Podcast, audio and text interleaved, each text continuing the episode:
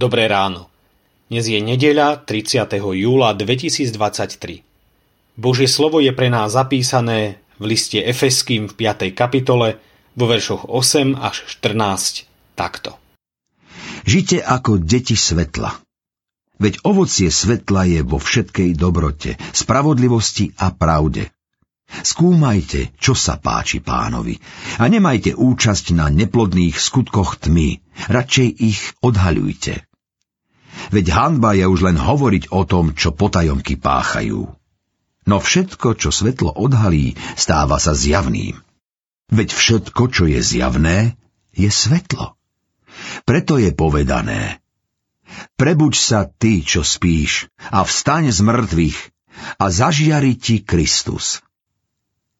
Dietky svetla Hovorí sa, že fary, zvlášť na dedinách, majú steny zo skla. Ľudia si tu viac všímajú život farára a jeho rodiny. No neplatí to len pre fary, ale aj pre všetkých kresťanov. Svet je oveľa kritickejší k životu, spôsobom a správaniu kresťanov než k ostatným ľuďom. Na druhej strane však máme byť pripravení vydať počet zo svojho života ako hovorí apoštol Peter. A to nie len pred Bohom, ale aj pred ľuďmi. Aj Pavol v liste Efeským vyzýva kresťanov, ako dietky svetla žite. Ak máme žiť ako dietky svetla, musíme vedieť, čo to znamená.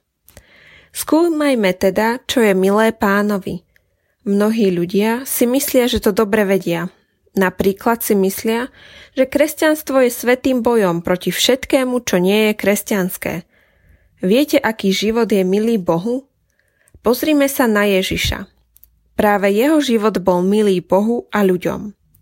Prebuď sa a zaskvie sa ti Kristus. Ak máme žiť ako dietky svetla, nemôžeme sa zúčastňovať skutkov tmy. Najmä preto, že sú neplodné a neprinášajú dobré ovocie. Koľko prázdnych slov sme vyslovili, koľko času sme strávili vecami, ktoré neprinášali dobré ovocie? Niekedy to dokonca boli vyslovene skutky tmy, ktoré nás odvádzali od Boha. Možno nie priamo ani hneď, ale postupne. Pamätajme, že blahoslavený je ten, kto nechodí podľa rady bezbožných, na ceste hriešnikov nestojí a v kruhu posmievačov nesedí. Ježišu, ďakujem ti, že nás posielaš do sveta ako deti svetla. Odpust mi, že na to málo myslím a najmä málo ti umožňujem, aby si svietil prostredníctvom mňa. Veď ma svojim duchom, lebo ty si to pravé svetlo sveta. Amen. Zamyslenie na dnes pripravil Miroslav Eštok.